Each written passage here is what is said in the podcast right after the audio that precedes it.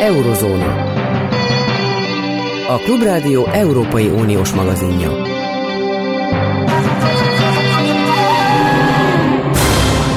Jó napot kívánok, Zentai Péter vagyok. Kapcsoljuk Svédországot. A vonalban Dragos Erzsébet, magyar és gondolom svéd állampolgár, tanár, újságíró. Kedves Erzsébet, jól mondtam, hogy magyar és svéd állampolgár, vagy csak svéd állampolgár, ezt most nem is tudom.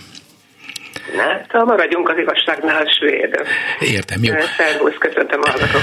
Én is köszönöm, és hogy elmondjam, hogy tegezni fogjuk egymást, mert már régóta ismerjük egymást, de csak közvetetten, nem személyesen még nem találkoztunk, viszont mindig figyelem, nagyon érdekesek, amiket írsz, főleg a Facebookon szoktam nézni a svéd mindennapokról. Ugye a svéd mindennapok világában vajon foglalkoznak-e azzal az egyszerű svédek, akikkel te találkozol, megkérdeznek tőled, megkérdezik-e tőled, hogy mi a baja Magyarországnak Svédországgal?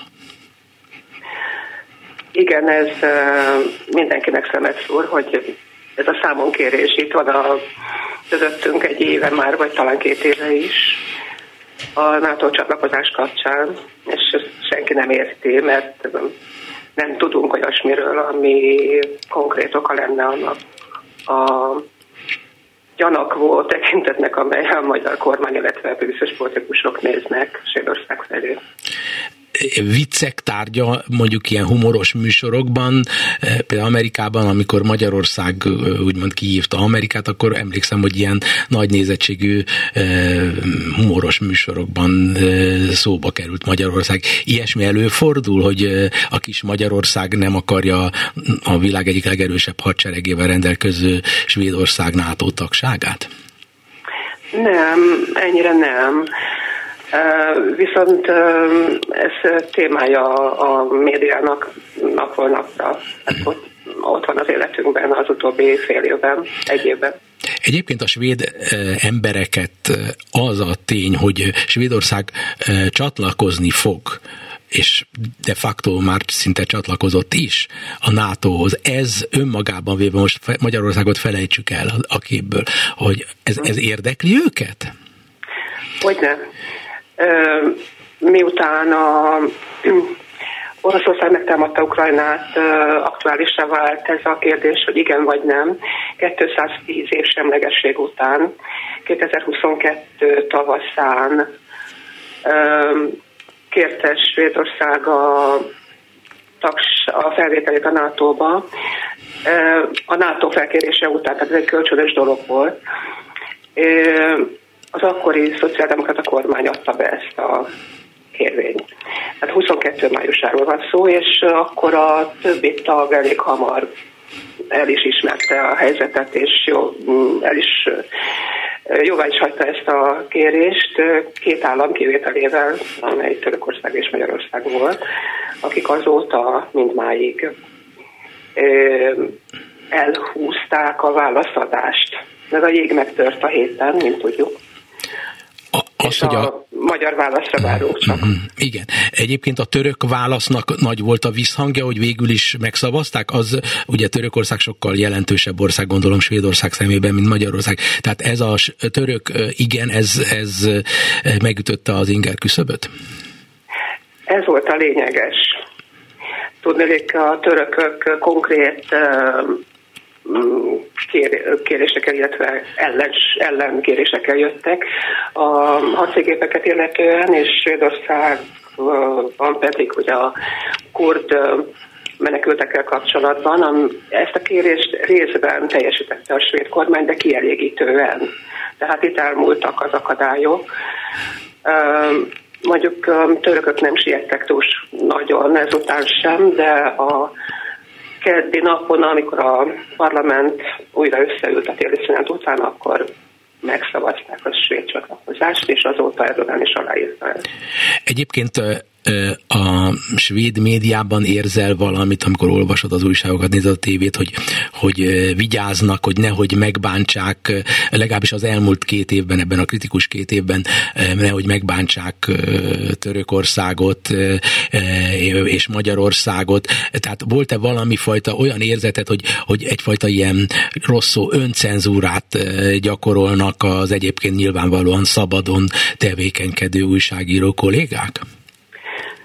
Um, nincs változás. A svédekben van egy alapvető demokrácia melletti kiállás, illetve a demokratikus alapelvek, itt alapelvek valóban, és amikor azok sérülnek, akkor felsziszennek, vagy jobban odafigyelnek, vagy hasonló.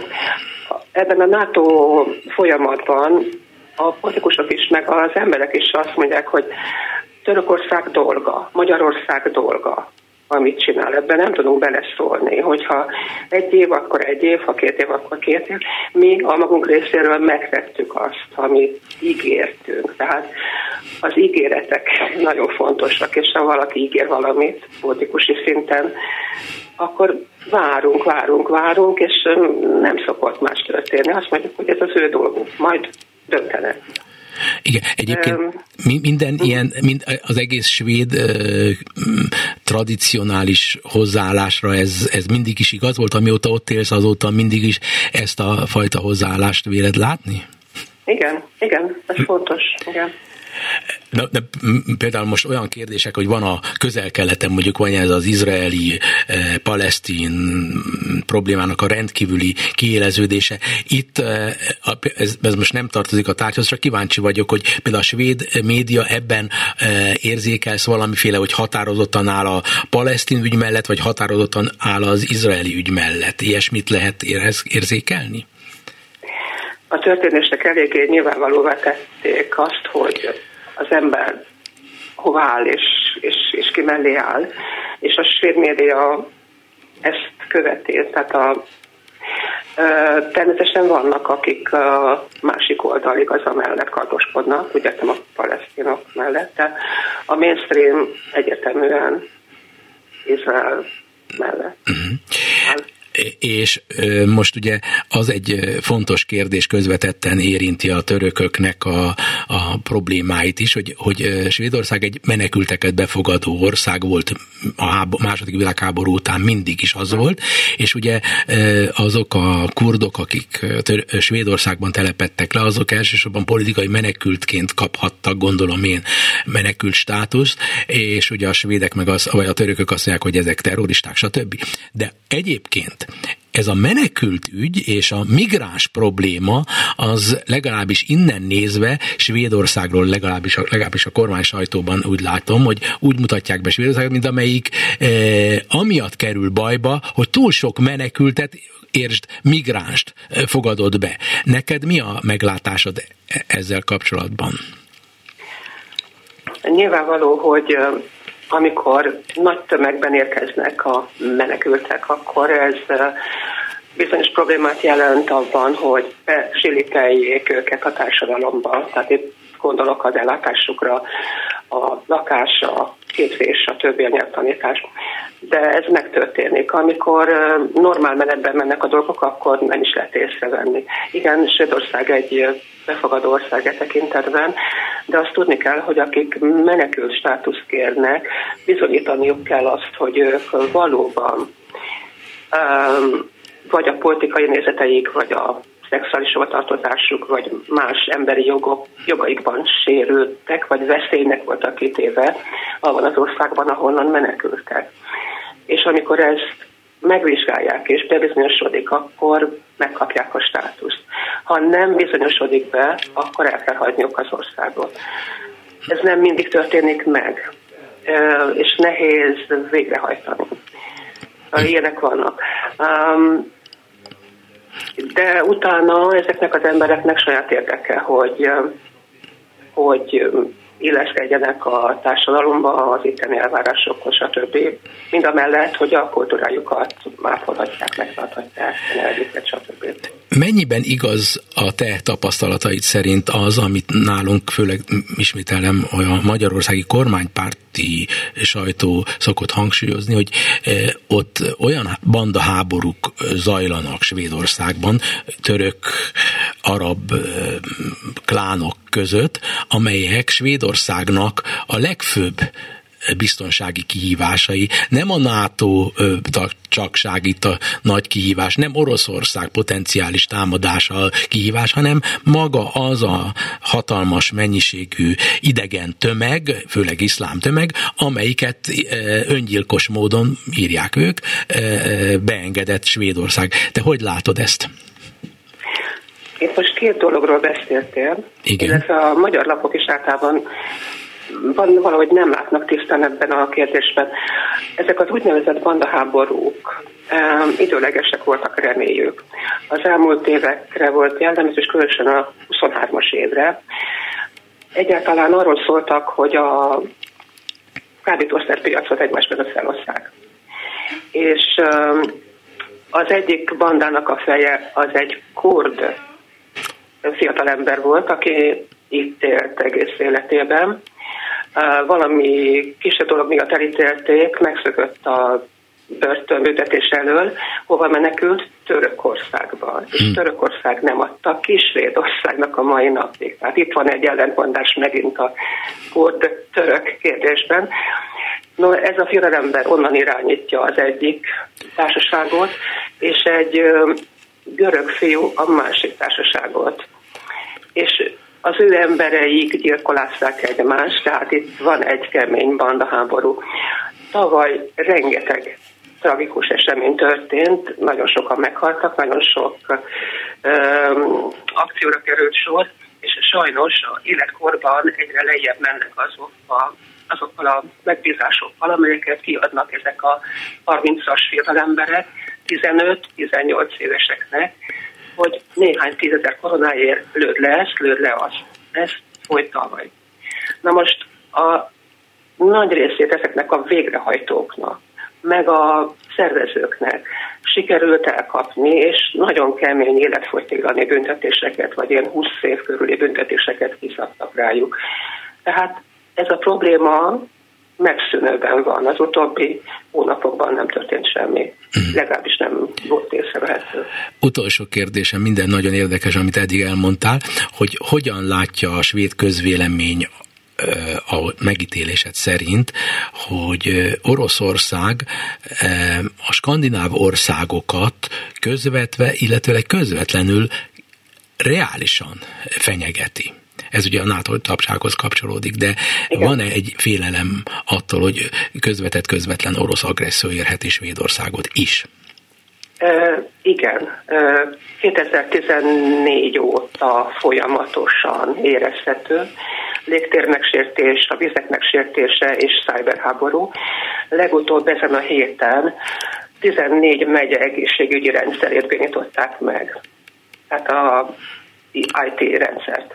Tehát ezek, ezek tehát informatikai bűnözők. Igen, és tehát ez nagyon érezhető, a hétköznapokban érezhető, és ez is az oka annak, hogy minden további nélkül elfogadta a lakosság nagy része a NATO csatlakozást is huszonkettőben, noha nem tartottak róla népszavazást, ahogy szoktak. Mert ez az orosz lappangó, csendes veszély ott van a háttérben mindig, tizennégy óta egyre erősebben, és huszonkettőben, ahogy döntöttek a parlamentben egyhangúan a belépésről, ezt elfogadta a lakosság több mint fele. Tehát vannak ellenzők, de egyre inkább belátják, hogy szükségünk van erre az északi falra, ami most már Finnország csatlakozásával a mi hiányunkban nem teljes, de fontos, hogy mi is ott legyünk, hogy ez az északi fal záródjon. Tehát ez mindannyiunk érdeke, a NATO érdeke, és minden tagország egyes érdeke is. Tehát itt a magyar ellenkezés érthetetlen módon nagyon nem veszi figyelembe, hogy sok millió ember biztonságáról van szó. Igen, tehát egyrészt tényszerűen bizonyítható Svédország alapján, és hogy egész Európa biztonságáról szól a svéd csatlakozás milyen előbbi beiktatása, másrészt pedig hát Európának tagja Magyarország ilyen módon, ha úgy tetszik, Magyarországnak a biztonságát is szolgálja, ha Abszolút. Svédország tagja, és ezt nem lehet eléggé hangsúlyozni. Hát nagyon-nagyon köszönöm neked, hogy rendelkezésünkre álltál, és azzal is, hogy, hogy egy picit közelebb hoztad nekünk ezt a e, úgynevezett bandaháborús problématikát, és azt is, hogy a svédek nyugodtan kiülik azt, amíg Magyarország végre hajlandó megszavazni az országoknak a csatlakozását. Minden jót neked! Köszönöm én is, mindenkinek minden jót kívánok! Törökország nagy probléma, a probléma egy része megoldódott, hallottuk Dragos Erzsébettől Svédországból, hogy emögött volt egy alkú Svédország és Törökország között a kurd ügyekben, és az amerikai fegyvereknek a megszerzése is egy fontos dolog volt a török döntés hátterében. A továbbiakat egy török, Magyarországon élő török, török szakértőtől, Demir, Demirkántól fogjuk hallani. Ő a Türkinfor nevű portálnak a főszerkesztője. A török társadalom egészét tekintve NATO ügyben NATO barát.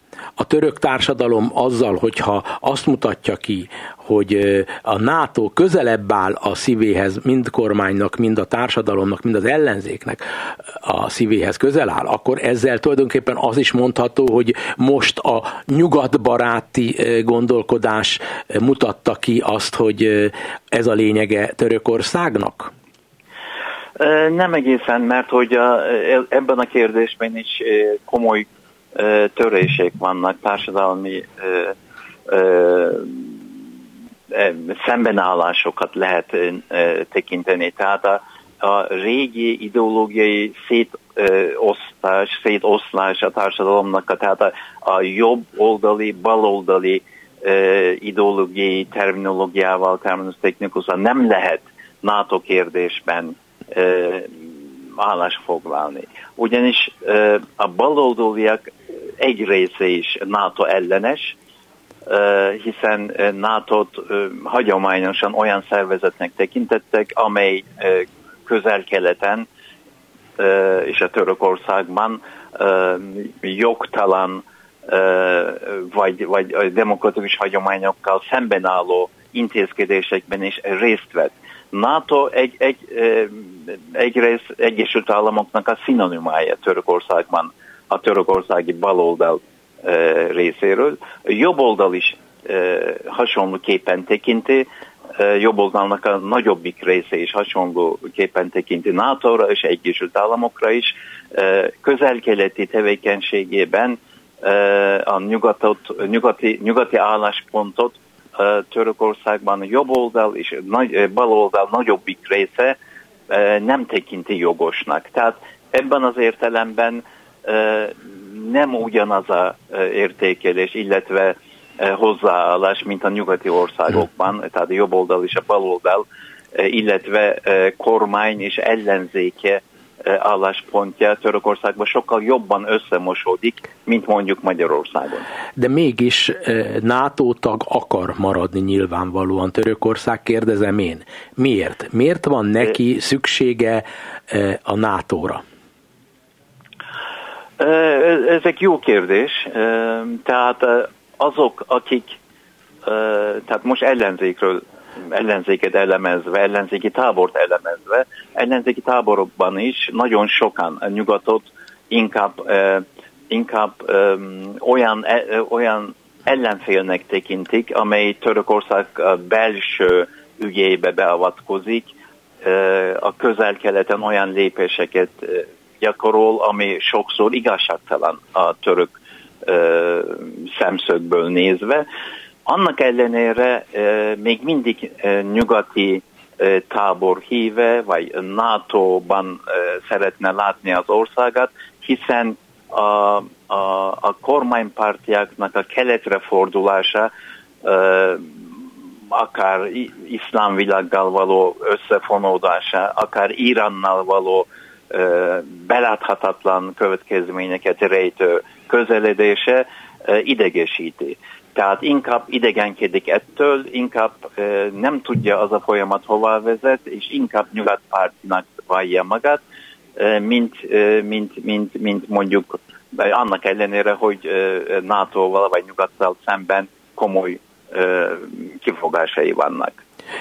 Nem szabad elfelejteni még egy dolgot sem, hogy a Törökországban ellenzék eleve úgy definiálja magát, hogy a, inkább az arcát nyugatra fordítja, mint keletre, tehát Atatürknek, a, a Mustafa Kemal Atatürknek a, a, a hagyományait szeretne folytatni, azokat a reformokat, azokat a komoly változásokat szeretne kieszközölni, szemben áll az Oszmán Birodalom a keleti hagyományaival, és főleg e, szemben áll azzal, hogy a, a vallást állam, a, e, e, társadalomban, állami ügyekben nagyon fontos tényezővé emelik ki. Tehát ebben a, ebben a kérdésben is szétoszlik a török társadalom. És gondolom a török társadalomnak a baloldali ellenzéki része nem akarja, hogy egy ember kezében legyen szinte a teljes hatalom, tehát Erdoğan ellenes is. Ez így világos. A, ami így Oroszországot illeti, az nagyon érdekes. Ugye itt lábra kaptak hírek, hogy majd ezeket az F tizenhatosokat és Amerika felújított katonai támogatását a törökök, vagy Erdoğan személyesen átadhatja mondjuk Oroszországnak, netán Iránnak. Ez, ez egy butaság, ugye? Vagy nem tudom. Ezek, ez, ez, ez kizárt, tehát ilyesmi nem fordulhat elő, ez, ez nem csak a szövetségi rendszer, tehát nátón belül vagy nyugati barátszövetségi rendszernek elárulása lenne, hanem a török nemzetbiztonságnak is, nemzetbiztonságot is nagyon komolyan aláásna. Ilyesmi, ilyesmiről nem lehet szó. Törökország saját érdekeit próbálja érvényesíteni közel-keleten, regionális hatalommal szeretne válni, és ez a nagyon komoly hadi és a nemzetbiztonsági eszköztár pedig ennek, ennek érdekében szeretne megszerezni. Bárhonnan, akár, akár Egyesült Államoktól, akár Európától, akár Kínától, vagy bárhonnan. És erre van is a forrása, mert hogy a, a hírek szerint Törökország húsz milliárd dollárt fizetne ezeknek a F tizenhatosoknak a felújításáért, tehát bármelyik pillanatban ezeket megvenne, rendszerbe állítana, stb. Értem. Végezetül érdekes az, hogy az utóbbi időben legalábbis itt úgy érezte a közvéleménynek, a, mondjuk inkább az ellenzéki része, de a kormánypárti ellenzék is, hogy, hogy Törökország és Magyarország összehangolja NATO politikáját és általában nemzetközi fellépését. Ezt hogy konferálja be a török kormánypárti sajtó, a török kormány, illetőleg hogyan veszi tudomásul az ellenzék? A legfrissebb hírek mit sejtetnek e tekintetben? Ezek, ezek folyamat, tehát mindenki szem előtt zajlik, és ez igaz is, mert hogy két ország között valóban nagyon komoly, nagyon magas stratégiai együttműködés van, és szerintem az élet minden területén képviselteti magát ez az együttműködés.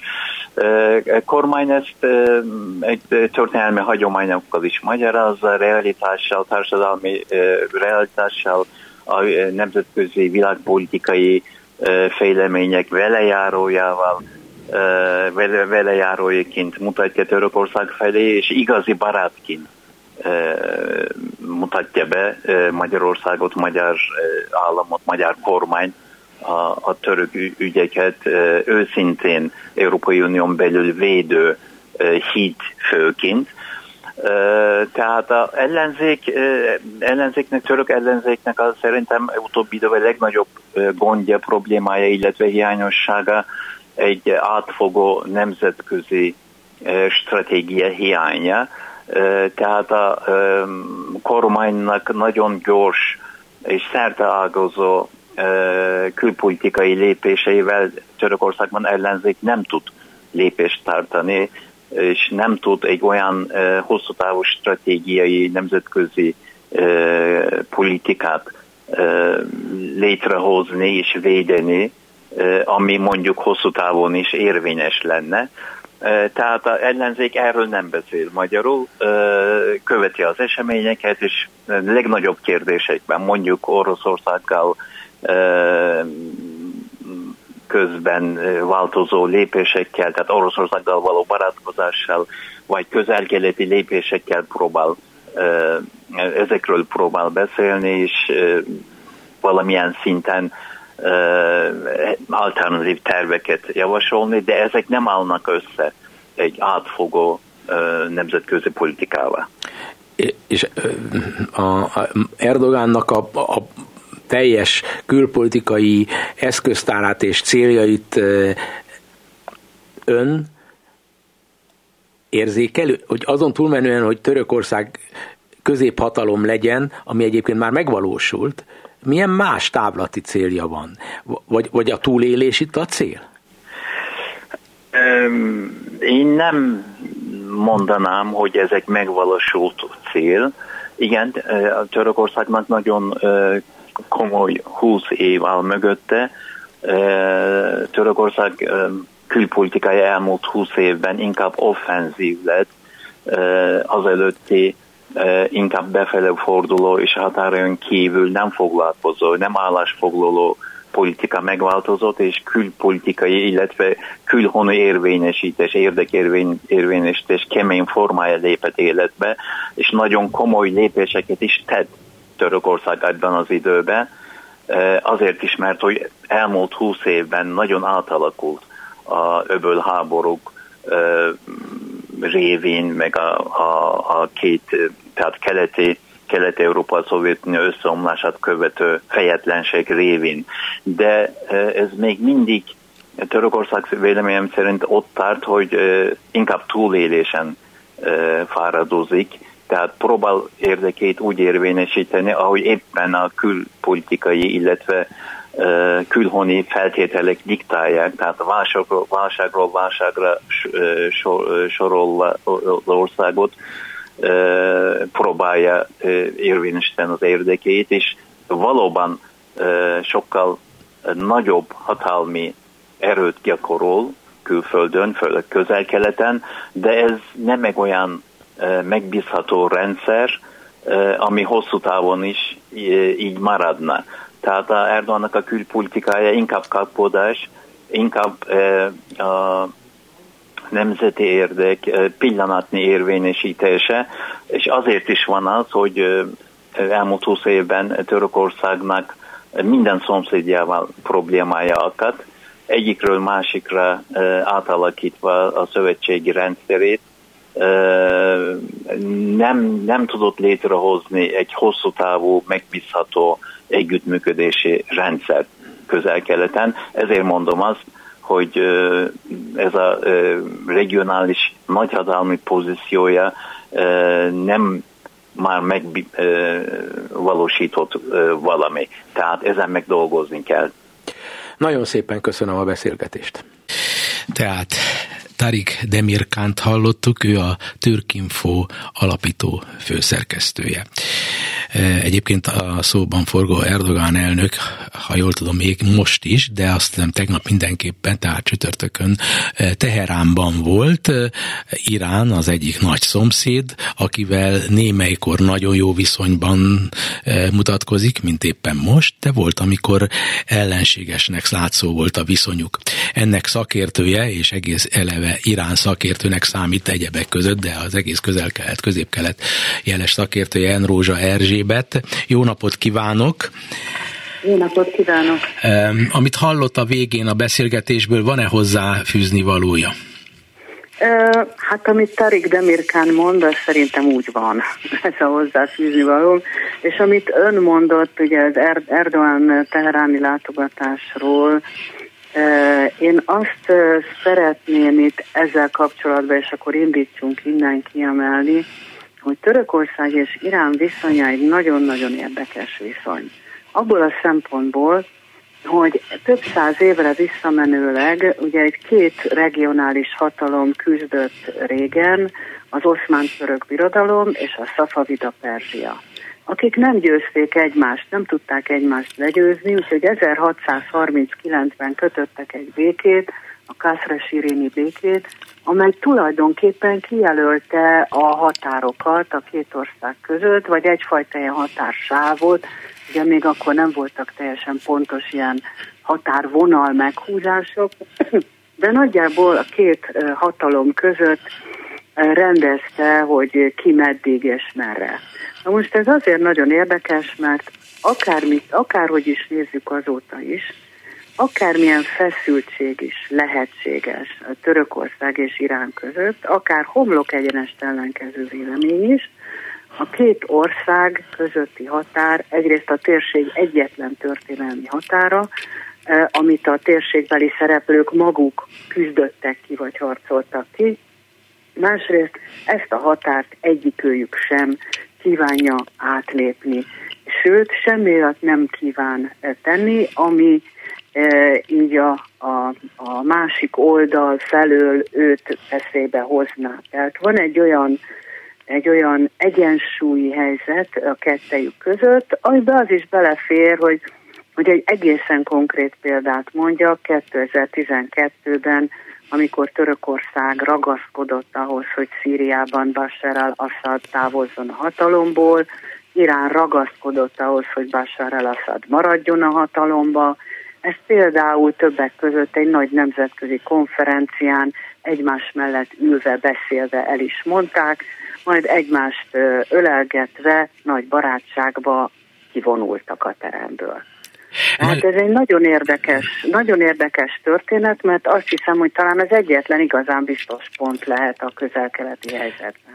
Igen, de én legalábbis olvasmányaim alapján mindig észleltem azt az iszlám világ különböző szereplői között, és az arab világban külön, ugye sem Törökország, sem Irán nem része az arab világnak, de mind a kettő most szemrevételezte, és szeretne az arab világban is nagyon fontos potentát lenni, Hogy, hogy ezek között mindig van egy, hogy átölelem a másikat, milyen jó barátok vagyunk, aztán hazamennek, és egymást hátba támadják. Tehát ez, ez önmagában véve nem egy szokatlan abszurditás. Vagy én rosszul érzékelem ezt? Én, én azt gondolom, hogy az egyetlen szó, amivel nem értek egyet, a hátba támadják, hiszen pont ez a lényeg. Hát lehet egymást kritizálni, lehet egymással együttműködni, lehet egymással nagyon rossz viszonyban lenni, de a támadás az, az nem. Amit pedig Szaúd-Arábiával kapcsolatban mondjuk Irán csinál, vagy pedig Szaúd-Arábia Iránnal szemben, az már egy másik fajta összefüggésrendszer, aminek nem is hasonlítható, gondolom én, az ön gondolatmenetéből kiindulva ahhoz a viszonyhoz, ami Törökország és Iránnak a versenyzését illeti egymással. Tehát Szaúd-Arábia az inkább számít ellenségnek, vagy nem? Én azt gondolom, hogy ez is egy hullámzó kapcsolatrendszer, ugye ahogy Törökországnak és Iránnak szárazföldön van közös határa, Szaúd-Arábiának és Iránnak, hát közöttük van a Perzsa-öböl, de abban és az azon való mozgásban mind a kettőnek nagyon komoly érdekei vannak. Ugye itt azt szokták mondani, hogy igen, mert a szaudiak szunniták, sőt a szunnita iszlámnak egy nagyon konzervatív értelmezését követik, ez a vahábi iszlám, és ott van ugye Mekka és Medina, az irániak pedig ezerötszázegy óta államvallásként is síiták, önálluk ugye lenne, ők, ők érzik úgy, hogy a síita iszlámot ők vezetik, no de hát egyrészt ez egy elég kicsi térség, a szomszédját senki sem választatja meg. A másik, hogy csak gondoljunk bele, hogy a síita muszlimoknak ugyanúgy ajánlatos, ha tehetik, hogy elmenjenek Mekkába és Medinába. Az a nagyon izgalmas dolog, hogy valóban volt olyan helyzet, amikor a zarándoklat lehetősége az irániak számára nem állt fent, éppen a politikai viszonyok, illetve zarándok, előző zarándoklaton történt hát atrocitások miatt, ugyanakkor Ugyanakkor, amint csak egy picikét is elmozdul a helyzet, akkor rögtön kiderül, hogy megjelenik a zarándoklatot bonyolító bizottságban, visszatér a helyére Irán képviselője, tehát hogy a vallás, a vallási eh, helyek biztosítása az mégiscsak kötelező.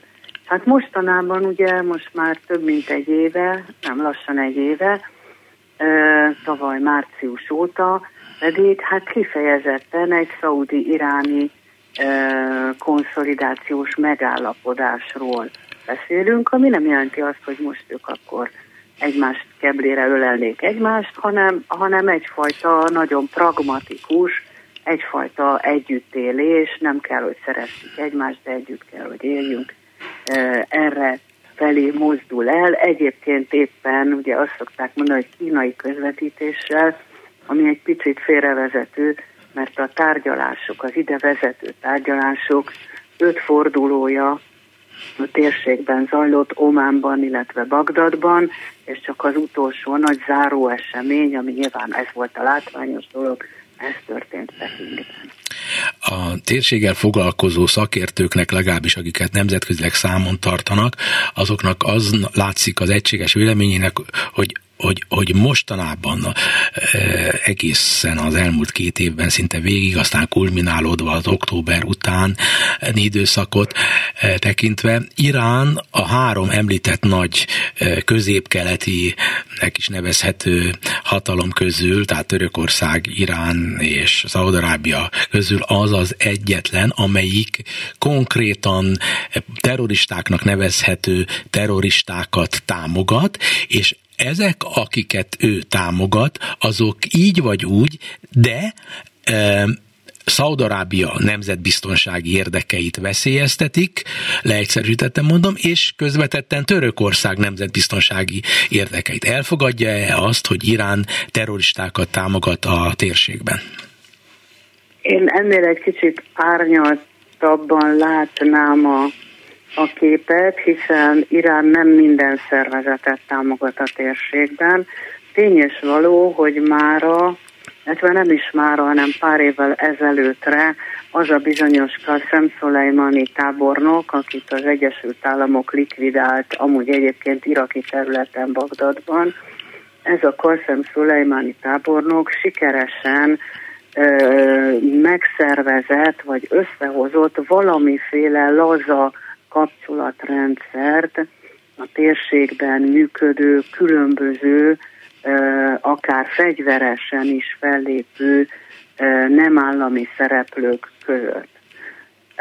Ennek viszont ugye azt mondják, hogy az az oka, mert hogy hát azért azt mindannyian tudjuk, hogy az Egyesült Államok évtizedek óta fenyegeti Iránt, Izrael maga is fenyegeti, illetve visszafenyegeti, ugye kölcsönbe esnek a dolgok Iránt, és sőt olyannyira, hogy, hogy voltak olyan évek, amikor az Egyesült Államok költségvetésében külön tétel szerepelt arra vonatkozóan, hogy Iránban rendszerváltást kell végrehajtani.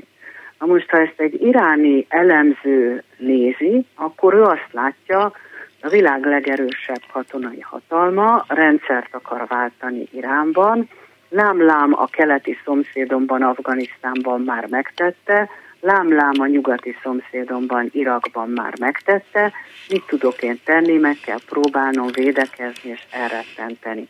Tehát az iráni elemzéseknek ez a racionáléja, és legyünk őszinték, hogyha elvennénk előle azt a szót, hogy Irán, akkor ebben azért igen nehéz lenne problémát találni. Na most az a nagy probléma, hogy Irán éppen az Egyesült Államok nyomása miatt, meg különböző történések miatt, csöndben jelzem, hogy például az Egyesült Államok és a nemzetközi közösség afganisztáni háborújában Irán kifejezetten konstruktív volt.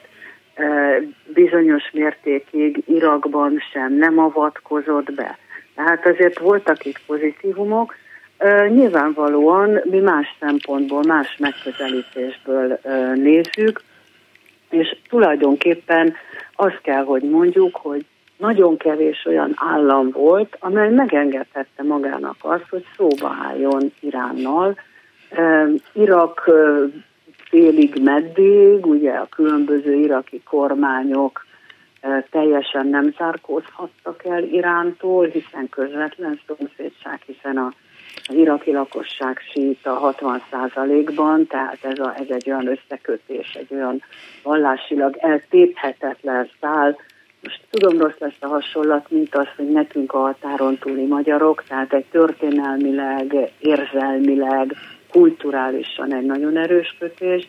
Azután Szíria, mint a másik nagy e, számkivetett a nemzetközi közösségben, és akkor sorolhatjuk hozzá ugye a Hamászt, és utóbbi időben elég sokat hallunk a húszikról Jemenben, akikkel kapcsolatban ugye el lehet mondani, hogy ők is síták, igen, ám csak ők a síta iszlámnak egy egészen másik ágát képviselik, mint Irán, és tulajdonképpen ők úgy kerültek a képbe egy olyan, olyan környezetben, amely Iránnak nem prioritás.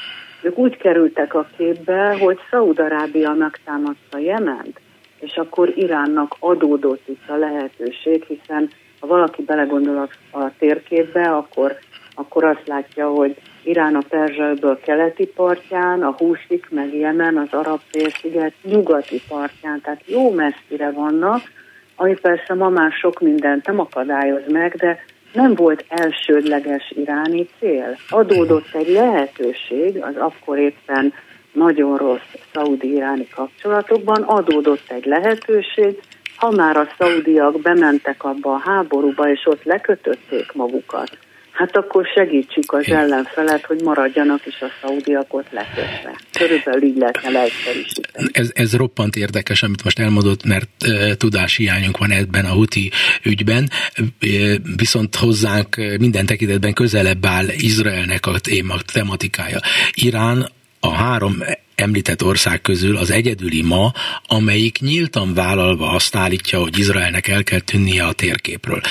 Az egyedüli, amelyiknek konkrét bizonyítható kapcsolata van, legalábbis bizonyítható kapcsolata van az ön által említett Hamasszal, és a nem említett libanoni szélsőségesnek nevezhető szervezettel, a Hezbollah-kal, támogatja őket. Ennél fogva, ha most az amerikai magatartást nézzük, és egy csomó más nyugati országnak a magatartását, amögött mindig észre lehet venni, hogy féltik Izraelnek a létezését. Irán ön szerint igaztalanul van megvádolva azzal, hogy mindent megtesz Izrael letörlése, a térképről való letörlése érdekében? Én azt gondolom, hogy ez, a, ez az Izrael letörlése a térképről megfogalmazás, ez még Hamenei ajatollahhoz fűződik, és az ezerkilencszázhetvenkilences iszlám forradalomhoz. Azóta már több olyan iráni elnök volt, például Mohammed Hatami, aki bejelentette, hogy mi ugyan nem értünk egyet Izraellel, de nem kívánunk vele foglalkozni, és nem fogjuk, nem fogunk semmiféle törekvést megfogalmazni. Azután jött egy másik iráni elnök, Mahmoud Ahmadinejad, aki megismételte Homeinynek ezt a mondását.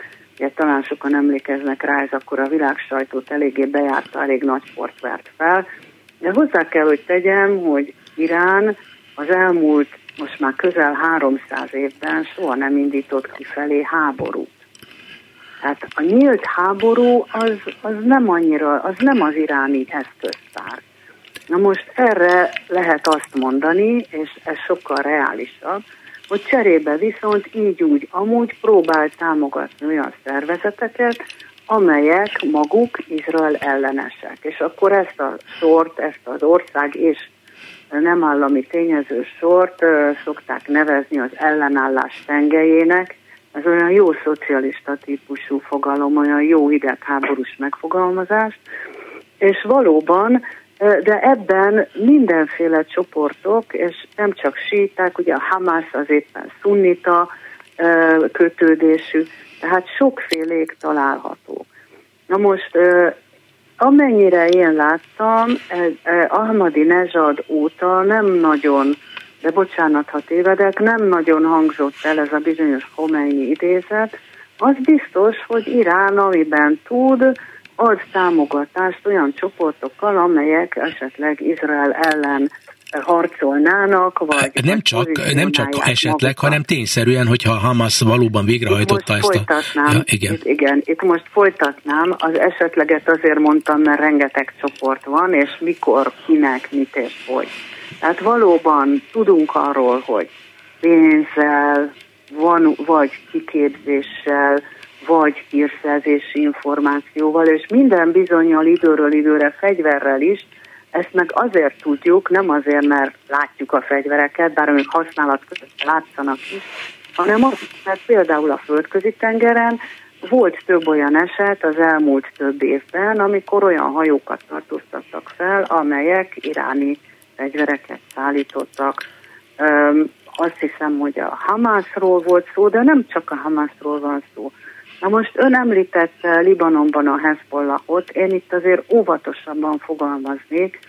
Egyrészt utalnék, a, egyrészt a, Ham, a Hezbollah önmagában teljes egészében nem minősül terrorszervezetnek. Megmondom miért. A Hezbollah az egy félállami tényező. Képviselői bennülnek a libanoni parlamentben, a libanoni kormányban. És amikor éppen a Hezbollahnak valamely katonai műveletekkel foglalkozó szárnya, hát egy balul sikerült akciót hajtott végre kétezer-hatban, kitört az izraeli-libanoni háború, és ennek a libanoni állam itta meg a levét, hiszen Izrael a libanoni államon kívánta megtorolni amúgy a nemzetközi jog értelmében teljes joggal a sérelmeket. Tehát nagyon a közel-kelet ezért is iszonyúan bonyolult. És hát az, hogy közvetlen támadás Irán részéről bárki felé, hát olyan, ami, ami megütni azt a szintet, hogy háborút vált ki, azt gondolom, hogy az iráni stratégáknak, legalábbis amennyire én innen Budapestről meg tudom ítélni, az egyik legfontosabb szempontja az, hogy miközben mindent megteszünk azért, hogy a, ez a nagyon különleges síita iszlámra épülő kormányzási modell a vallástudós irányításra fent maradjon, eközben próbálunk mi is, ha minket támadás ér, még Mahmoud Ahmadinejad is minden mondást úgy kezdett, hogy ha minket támadás ér, akkor valamilyen módon erre reagálni. Igen. És ez a reagálás mindig ki van számítva, hogy egy bizonyos határon nem menjen túl. Iránnak nem érdeke, hogy a közel-keleten háború legyen. Iránnak, hogyha egy világi államként látjuk, akkor nem érdeke, de ön nyilván ezerszer jobban tudja, mint én, én csak feltételezem, hogy Iránt nem lehet úgy világi államnak elindítani, mint egy más világi államot lévén, hogy ez egy vallási vezetők által szentesített, irányított, tehát olyan a vallási vezetésnek a jelentősége, mint a kommunista rendszerben a párt. Volt a párt, és volt az állam. Na és a, a párt az a állam mög fölött állt. Itt a vallási hierarchia az állam fölött áll. És a vallási vezetők, köztünk szólva, simán tudnak baromságokat, eszeveszett dolgokat elkövetni. Igen, valószínűleg, de nem Hamenei ajatolla, aki most már nem is tudom hány éve, ugye nyolcvannégy vagy nyolcvanöt éves, mikor nyolcvankilencben halt meg Khomeini ajatolla, tehát azóta eltelt huszonnégy meg tizenegy harmincöt év, és eddig még ö, ö, soha nem jutott eszébe. Egy nagyon pragmatikus vezetésről van szó, önnek teljesen igaza van, hogy egyfajta kettős rendszerről van szó, ugye ez egy iszlám köztársaság, amely formálisan egy csomó olyan elemet tartalmaz, amit mi megszoktunk, hogy egy köztársaság hatalmi ágak szétválasztása, és valóban, ahogy ön is említette, engem is mindig a népköztársaságra emlékeztet, amikor azt mondtuk, hogy ja, de hát ez köztársaság,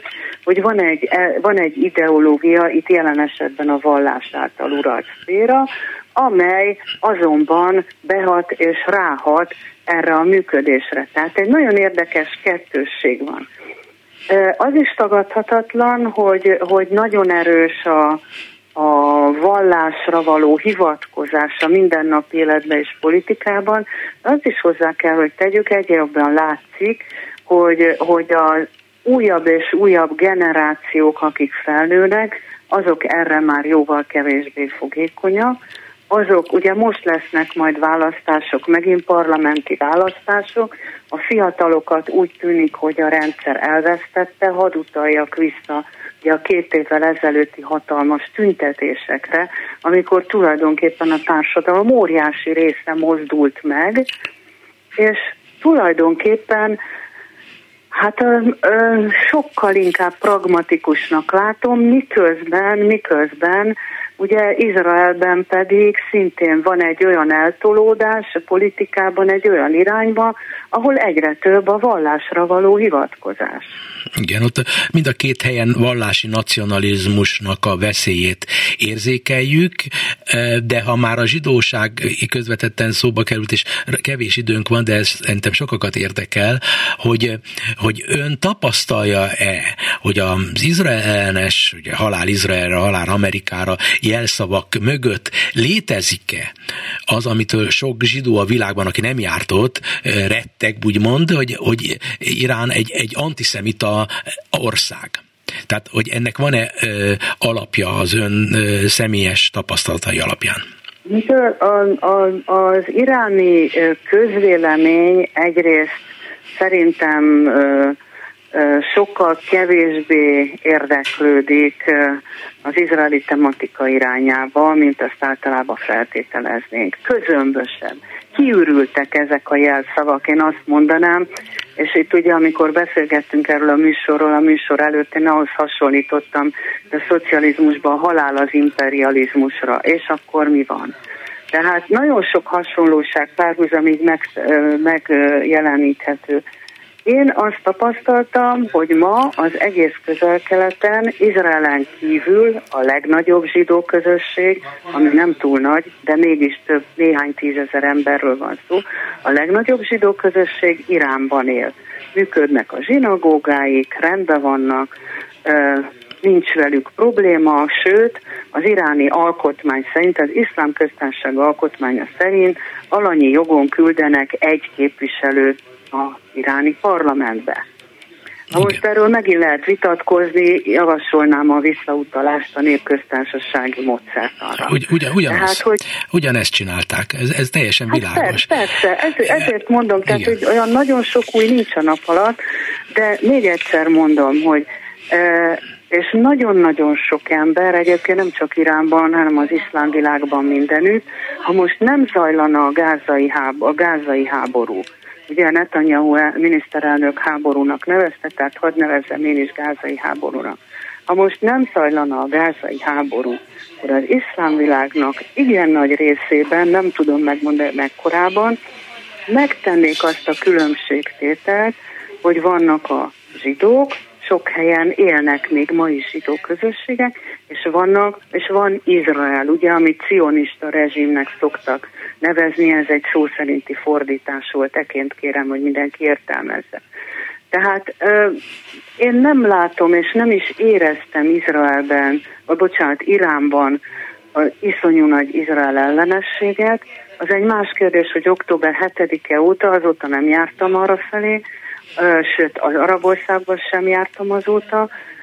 Azóta nyilván van egy, egy nagyon komoly, nagyon komoly érzelmi hullámverés a palesztinok mellett és Izrael ellen, aminek egyértelműen nem az az oka, hogy, hogy különösebben palesztin államisággal foglalkozna az egyszerű muszlim bárhol az iszlám világban, hanem egyszerűen az az oka, amit látunk, hogy egy bezárt terület, ahonnan nem lehet kijönni, és ahol rengetegen meghaltak.